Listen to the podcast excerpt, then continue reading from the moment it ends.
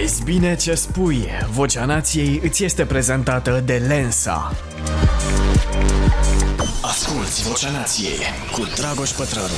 Bun venit, suntem la podcastul Vocea Nației, episodul cu numărul 120. Am ajuns și aici, salariu minim și locurile de muncă. Am vrut să vorbim astăzi despre salariul minim din România, ca un fel de continuare a podcastului de lunea trecută, în care am vorbit despre educație.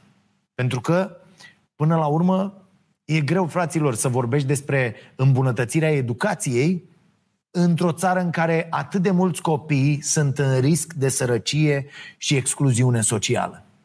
Da? Când ești un părinte cu un salariu de mizerie, nu mai e ca înainte de 89. Eu am avut noroc să fiu la școală înainte de 89 până destul de târziu, aproape de terminarea gimnaziului, uh, astfel încât statul chiar se ocupa de noi oricât de săraci erau părinții. Acum trebuie să fii foarte bogat să reușești să ții copiii la școală. Credeți-mă, știu, pentru că ținem la școală, din banii pe care îi facem aici la Starea Nației, mulți copii în țară. Deci când ești un părinte cu un salariu mizerabil, te gândești mai întâi cum să-ți hrănești copilul și abia apoi, poate, te mai gândești la educație. Asta dacă ai avut-o tu. Că dacă n-ai avut-o nici tu, nu intră între prioritățile tale. Deși să știți că de foarte multe ori am văzut părinți needucați, care au conștientizat destul de târziu în viață, deși vă sfătuiesc, niciodată nu e prea târziu, da? aici chiar e valabilă la, edu- la educație, dar au conștientizat destul de târziu în viață că dacă ar fi făcut mai mult pentru educația lor, ar fi fost poate într-un alt loc. Și acei părinți își dau, au două joburi, trei joburi și uh, pun bani deoparte cum pot și ei și uh, își trimit copiii la, la școală astfel încât ei să încerce să iasă din sărăcie, să nu mai aibă aceeași soartă. Uh, știți deja opinia mea despre cum te schimbă sărăcia fizic și psihic, dar vorbim astăzi despre salariul minim. Da? Și o să vă povestesc uh, concluzia unui studiu pe această temă uh, făcut de niște oameni care doar cu asta se ocupă. Bineînțeles că nu în România. Da? Uh, și mi se pare că devine și pentru noi tot mai important să fim conștienți de discuțiile care se poartă în afara granițelor noastre, de, de constatările la care ajung niște oameni pe probleme care uneori sunt destul de generale. Da? Adică pot fi replicate și în alte zone. Pentru că dacă nu aflăm de ele din altă parte, în România e imposibil să o facem. Pentru că la noi nu există cercetare sau, sau un mediu academic credibil care să producă lucrări de valoare. Da? Dacă voi știți să existe lucrări de cercetare serioase în România, accesibile tuturor, sau, nu știu, chiar și niște eseuri uh, uh, care să fundamenteze politici publice sau opinii sau orice altceva, să ne zice și nouă. Poate ne-a scăpat. Deocamdată, în absența unor astfel de lucrări, ori de câte ori se vorbește despre creșterea salariului minim în România, se trezesc toți analiștii și economiștii care ne atrag atenția că domne, traiul decent, asta ne spun ei de fapt, e cea mai proastă măsură economică. Da? Știu ei sigur, mă știu ei că dacă salariul minim crește, bă, dispar locurile de muncă, mă. Bă, dispar locurile de muncă pentru că patronii nu-și permit să plătească mai mult. Știți? Urmăriți-mă până la final pentru că o să demontez toată prostia asta. Așa că dacă ne pasă cu adevărat de oameni, spun ăștia, e de dorit să păstrăm în continuare salariile mici și foarte, foarte mici. Asculți Vocea Nației, disponibilă pe iTunes, Spotify, SoundCloud sau pe starea nației.ro la secțiunea podcast. Da, e adevărat, e mai bine să ai puțin decât nimic, nu? Și uh, poate că, domne, nu mor efectiv de foame cu salariu minim în România. Uh, dar haideți să o luăm altfel. Doar despre asta ar trebui să fie viața unui om? Despre mâncare? Păi haideți atunci să nu mai avem nicio pretenție, ca oamenii să fie educați. De ce avem această pretenție? Hai să fie toți ca niște porci, le dăm să mănânce, Hă?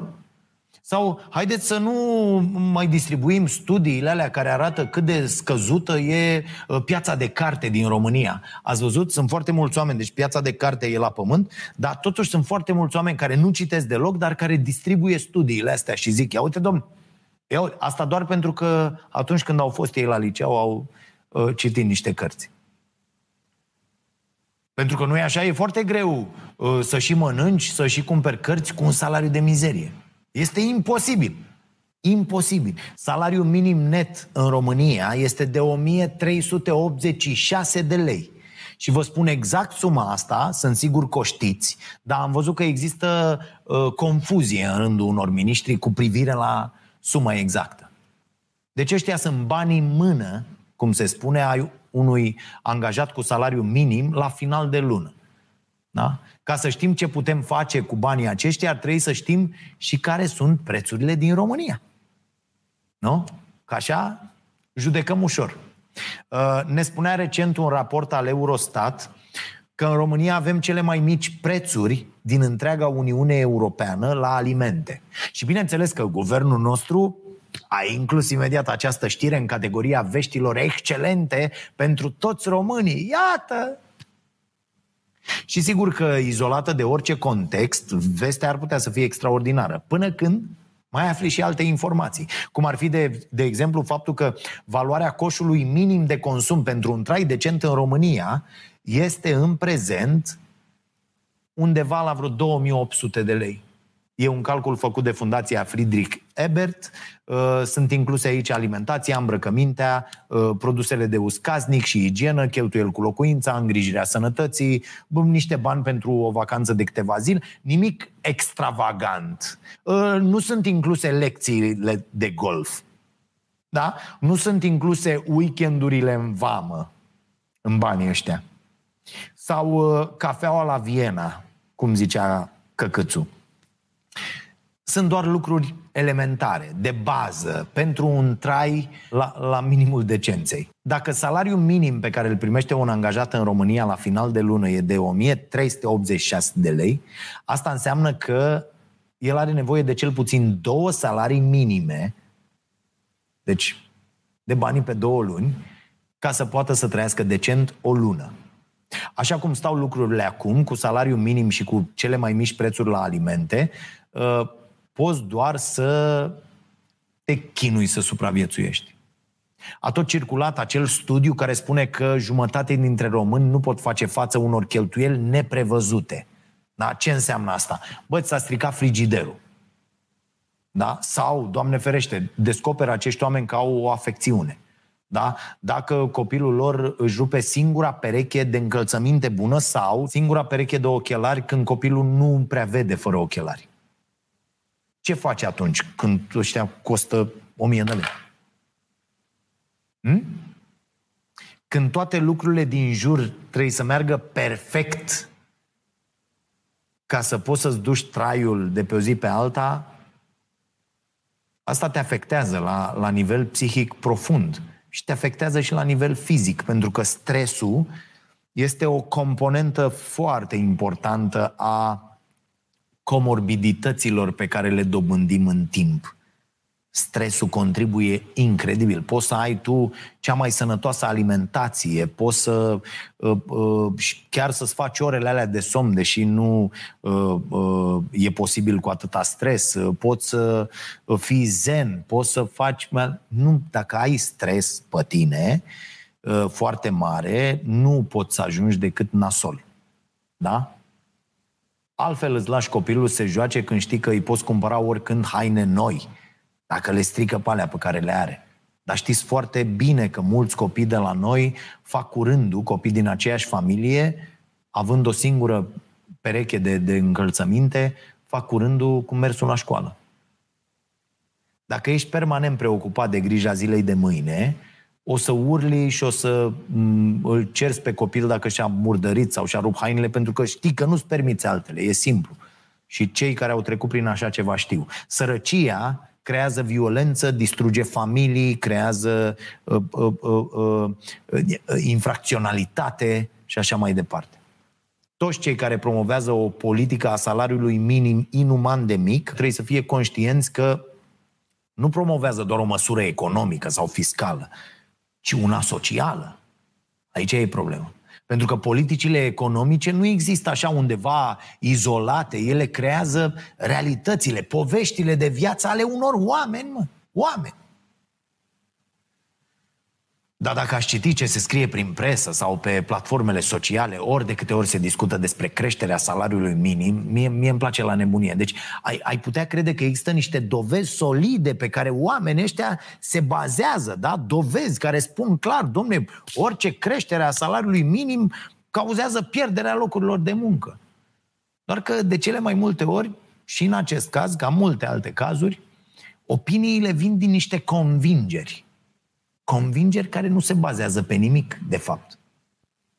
Pentru că, departe de a fi o problemă rezolvată în mod definitiv, nici măcar între, între economiștii care chiar fac cercetare și studiază problema salariului minim, nici între ăștia nu există consens.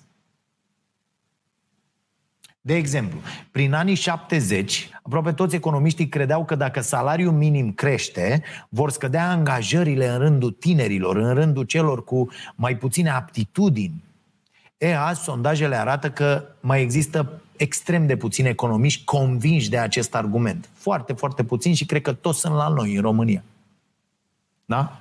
Pentru că toți liberalii ăștia din PNL au încă această credință uh, că uh, trebuie să existe piață liberă cu orice preț, că nu trebuie să intervenim în piață. Iată ce se întâmplă cu energia, că nu intervin în piață și cum se va întâmpla cu multe altele. De ce au aceste credințe? Pentru că ei nu citesc.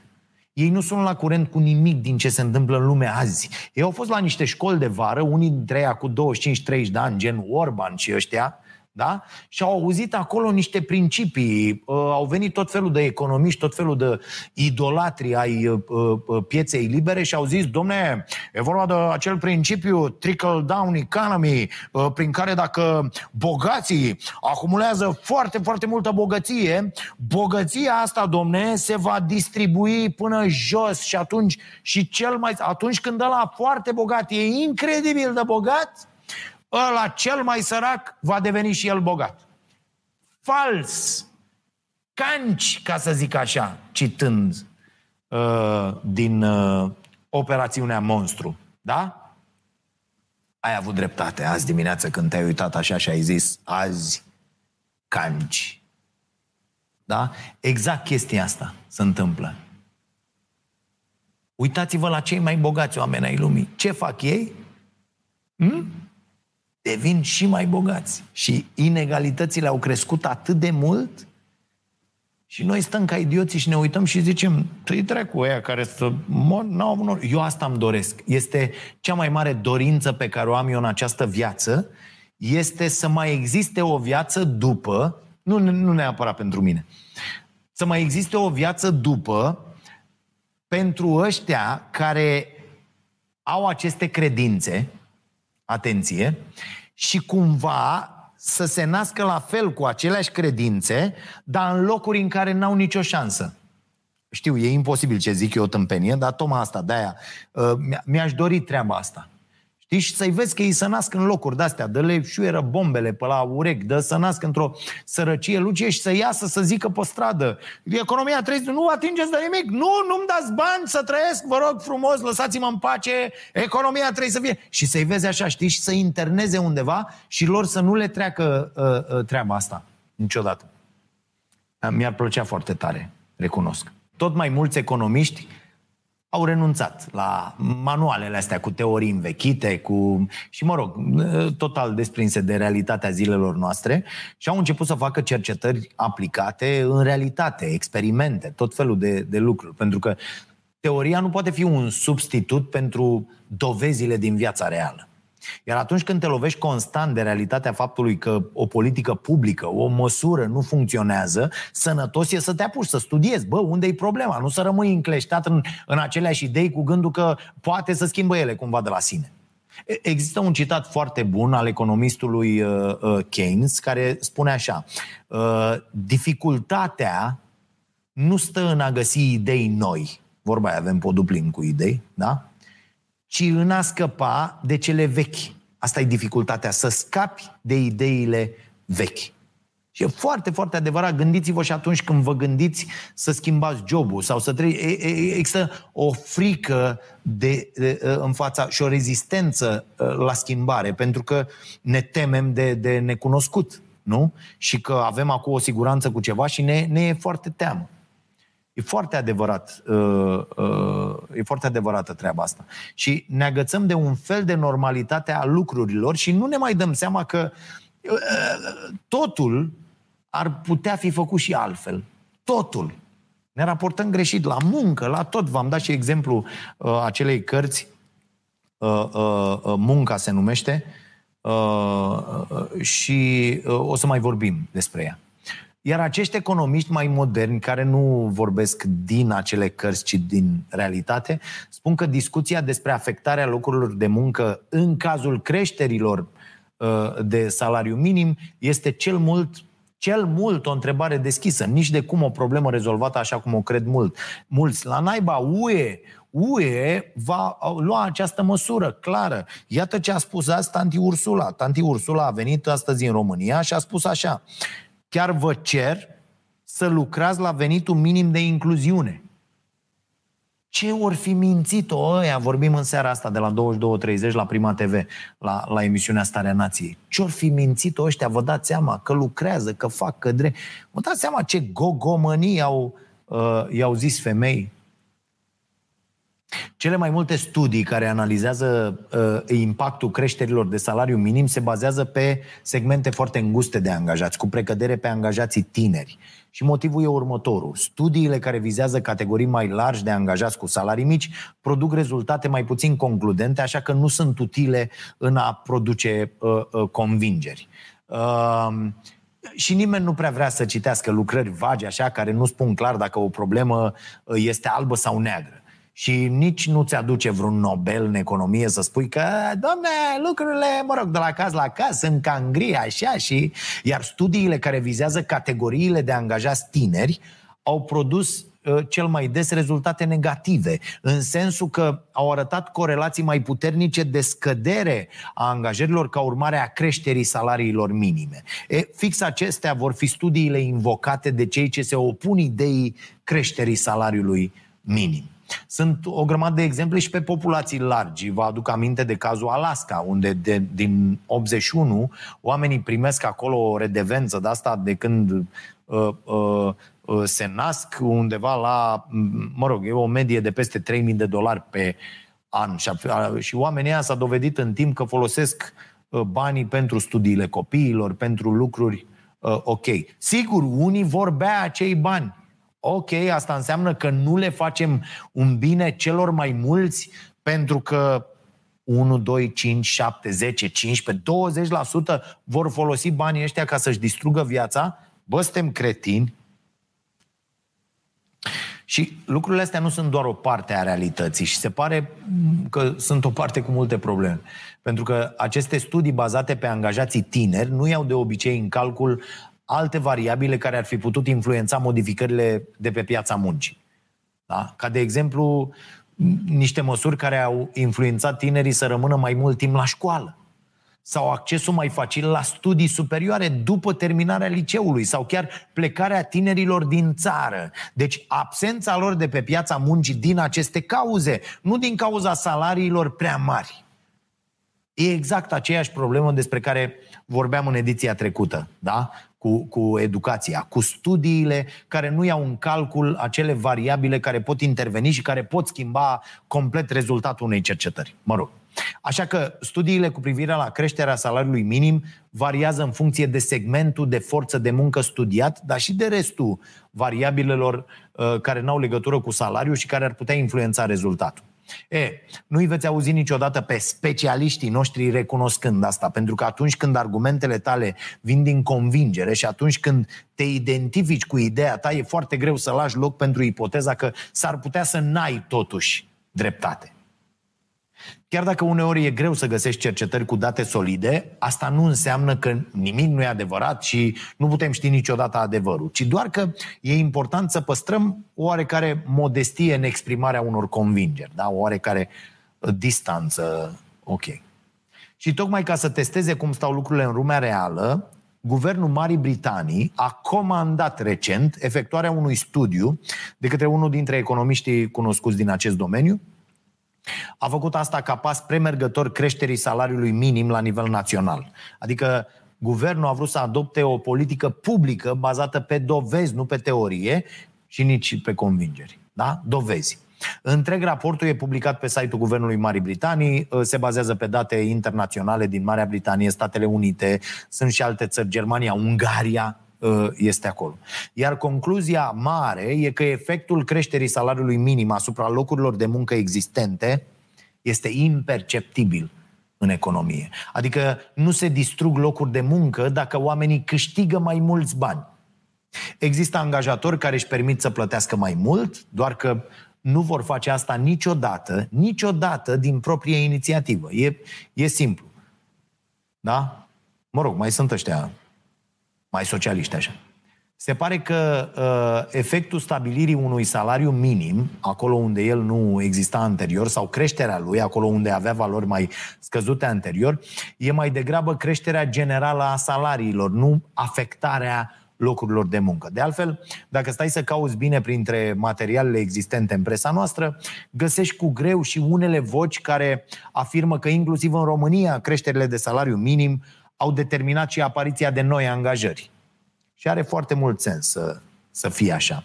Există situații în care menținerea salariului minim la niveluri scăzute determină tocmai pierderea locurilor de muncă. Deci este fix invers decât cred specialiștii noștri. Da, situația e așa, în orașele mici, unde există unul, doi angajatori, da? Ăștia vor putea stabili salariile cum vor ei, pentru că știu că nu există concurență la nivel local. Iar când nu există alternativă pentru supraviețuire, angajații nu vor avea altă opțiune dacă vor să rămână în locul respectiv decât să muncească pentru orice salariu primesc de la unicul angajator. Vă dau un exemplu. Este foarte cunoscut. La Bistrița există o firmă, Leoni se numește, fac tot felul de astea, componente, chestii, nu știu ce.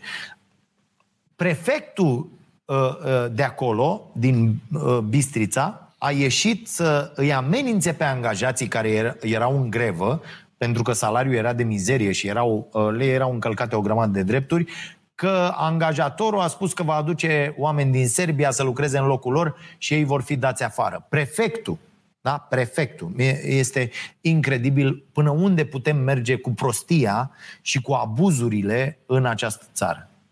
Uh, unii dintre oameni pur și simplu nu își vor permite să lucreze pentru salariile mici oferite de unicul angajator. Așa că ce vor face? Vor alege să plece într-o țară în care pot câștiga mult mai mult. Da? Și o să le fie foarte, foarte greu o chestie care mă enervează aici, au, o, o să le fie foarte, foarte greu la început, dar vor face asta. Și uite așa, dispar de fapt locurile de muncă, pentru că angajații au plecat undeva unde pot trăi decent. Da? Nu pentru că salariile ar fi devenit prea mari. Care e principala problemă? Care e principala problemă acum a tuturor angajatorilor? Mă întâlnesc, vorbesc cu oameni și zic, bă, nu găsesc oameni, le-aș da oricât. A, acum le-ai da oricât? când nu mai sunt, dar ce ai făcut să-ți păstrezi oamenii pe care i-ai tot avut? Ce ai făcut să-i școlești permanent? Ce ai făcut să le dai în organizația ta un loc care să-i facă nu doar să uh, trăiască decent, ci și să se simtă parte a, a, a unei chestii care le aparține și lor. Ce ai făcut pentru asta? Vă spun eu, n-ai făcut nimic. Le-ai zis, lasă-mă că sunt oameni, bă, e la poartă, cum, cum zic? Toți angajatorii suflet. Bă, e plin la poartă, un cavaș gura. E plin la poartă, tată, lasă-mă în pace, du-te, ai, pleacă. Și acum ce zic toți angajatorii? Ce spun toți angajatorii? Bă, lasă-mă, frate, îi dau oricât numai să vină, uite, aduc oameni din afară pe care trebuie să-i plătesc cu mai mulți bani. Aha, de ce? Pentru că toți cei de aici au zis, bă, eu nu pot să lucrez pe banii ăștia, ai că măcar. Da? Aici e marea problemă. Ce e de reținut de aici? E că deocamdată studiile efectuate în realitate nu dovedesc această corelație automată și puternică făcută atât de des de câte ori discutăm despre salariu minim. Da? Iar cel mai important lucru e ăla că ar exista mult mai mult spațiu de explorare a acestei politici publice. Adică, înainte să ne punem singuri frâne și să zicem nu, nu putem, do- doamne, nu putem noi să creștem salariul minim, distrugem afaceri, facem... Ar trebui să încercăm un pic, un pic mai mult să vedem dacă lucrurile stau chiar așa. Pentru că uh, salariile păstrate la niveluri mizerabile de teamă că în teorie ne pleacă investitorii din țară, conduc la familii care se mai întâlnesc în România doar prin apeluri video. Da, asta avem noi acum în țară. La copii care uh, uh, uh, rămân să crească mai mult singuri sau cu bunicii sau cu un frate sau o soră mai mare, pentru că părinții sunt plecați să muncească în alte țări unde se câștigă mai bine. În țări de unde le pot trimite bani pentru suficientă mâncare copiilor și chiar pentru educație, încasând uneori tocmai salariul minim din acele țări. Da? Că nu se duc pe mamă banii sufletului. Dar acolo salariul minim îți permite, strângând din dinți, dormind în condiții nasoale și tot să trimiți în țară mai mult decât salariul minim. Acele țări poate că au derulat aceste studii pe care și-au bazat apoi politicile publice de creștere a salariilor minime. Vom auzi apoi că e criză de forță de muncă în România, nu? Asta auzim. Nu, e criză de forță de muncă. Păi normal că e, revin la aceeași idee. Pentru că fix salariile astea inuman de mici, asta trebuie să înțelegem, au distrus locurile de muncă. Salariile mici au distrus locurile de muncă. Și chiar dacă în România efectul creșterii salariului minim până la un nivel din care să poți trăi decent ar fi acela că se pierd locuri de muncă, atunci abia de aici ar trebui începută discuția. Pentru că dacă nu poți trăi măcar decent din 8 ore de muncă pe zi, atunci e clar că trebuie să purtăm o discuție mai amplă despre ce facem noi mai departe. Există câteva idei în zona asta și poate vorbim despre ele într-una dintre edițiile viitoare. Vă recomand din nou cartea lui Jason Hickel, Diviziunea. Se vorbește și despre un salariu minim global. Uh, vi-l mai recomand pe Bregman, știți. Vă lăsăm link cu raportul ăsta uh, de pe site-ul Guvernului Marii Britanii, dacă aveți curiozitatea să vedeți că n-am vorbit din convingeri. Și dacă aveți... Atenție! Eu am avut acea convingere. Atenție! Eu am avut acea convingere că erau lucrurile care ni se spuneau atunci, când aveam 20 de ani. Când aveam 20 de ani, că asta e problema. Bă, nu e nicio problemă când crezi până la 20, 25, chiar 30 de ani, că piața trebuie să fie complet liberă, că trebuie să fie o, o sălbăticie de asta pe piața muncii, că trebuie să faci... Bă, problema e când crezi asta și după 30 de ani, că atunci ești chiar prost. Înseamnă că n-ai citit nimic, înseamnă că nu ai fost atent la nimic, înseamnă că n-ai învățat nimic. Da, a, a, asta e problema. Cu toții suntem acolo la 20 de ani. Că nu avem uneltele necesare să gândim problema, să vedem tot tablou. Dacă aveți timp, aruncați o privire da, pe site-ul Guvernului Marii Britanii și ca să vedeți cam care e nivelul de informație. Asta e un, un, un, te, un test foarte interesant. Da? Să vedeți care e nivelul de informații existente acolo, felul în care sunt structurate uh, uh, informațiile în anticiparea nevoilor celor care ar putea căuta o informație. Și vedeți dacă găsiți vreo poză uh, de la vreo ședință a prim-ministrului sau... Și apoi, apoi imediat, intrați puțin pe site-ul Guvernului României. Ați intrat vreodată? Vă sfătuiesc să faceți asta, să vedeți ce fel de nemernici imbecili ne conduc și ce fel de funcționari absolut uh, uh, necalificați avem. Dar absolut incompetenți, pentru că nu depinde de prim-ministru cum arată site-ul guvernului din România. Hai să fim serioși, e, e căcâțul vai steaua lui, dar nu de el depinde cum arată site-ul guvernului. Și dacă intrați acolo, la început e, e amuzant da? Până când te ia tristețea sau până când te iau nervii și uh, uh, faci ceva cu laptopul respectiv sau cu telefonul. Pentru că e absolut jenant ce se întâmplă pe site-ul Guvernului României. La fel cum e absolut jenant că pe pagina Ministerului Sănătății, Ministerului Sănătății, în luna septembrie, la sfârșitul septembrie 2021, la secțiunea ce trebuie să știți despre nou coronavirus, deci nou, noi suntem la varianta Delta și ăștia sunt cu nou coronavirus, Prima secțiune care apare când deschideți pagina Ministerului Sănătății, repet, marcată cu roșu, deci e să vezi bine acolo cu roșu, da? Încă apar informații din februarie 2020. Ministerul Sănătății. Informații din februarie 2020 apar în continuare aceleași recomandări cu privire la ce trebuie să facem dacă tocmai ne-am întors din China și avem simptome. E absolut jenant să le cer oamenilor să se informeze din surse, cum zic ei, informați-vă din surse sigure și oficiale, respectați recomandările. Păi când pe site-ul ministerului de la care aceste recomandări pleacă, tu găsești încremenite informații de acum un an jumate. Felul în care arată paginile de internet ale autorităților din România, ok, ăsta e un alt subiect de discuție.